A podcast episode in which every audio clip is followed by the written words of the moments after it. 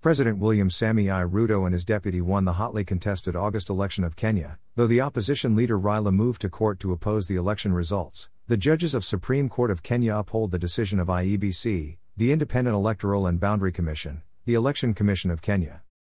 Today, 13th of September, Ruto and his deputy Gachagua were sworn in as President and Deputy President of Kenya respectively that was administered by the Chief of Registrar of the Judiciary. The swearing-in ceremony was conducted at Kasarani Stadium, Nairobi, Kenya and was attended by various African head of states including the Prime Minister of Ethiopia Abiy Ahmed, the President of Djibouti Ismail Guelleh, the President of Southern Sudan Salva Kiir, the President of Tanzania Samia Suluhu and other various head of states.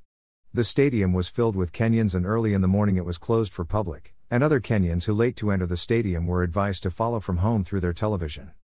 As part of the ceremony according to the Constitution of Kenya, after the swearing in of a president and his deputy, Uhuru Kenyatta the outgoing president hand over the instrument of power to the incoming president William Ruto which is the presidential ceremonial swords and a copy of Kenyan constitution. After which the incoming president officially became the commander-in-chief of Kenyan armed forces and head of state and government.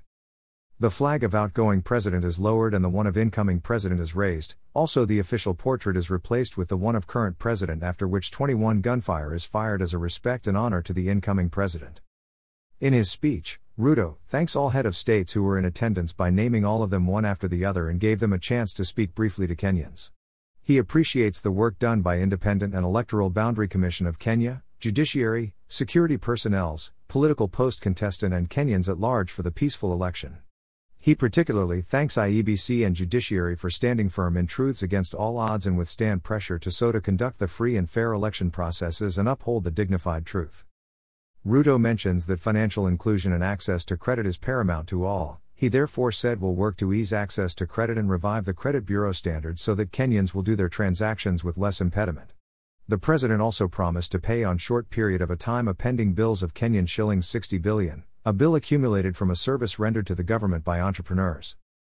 He also promises to tackle the threat of climate change, mentioning that Kenya is in a transition to a clean energy and full implementation to this vision is expected to be achieved fully by 2030.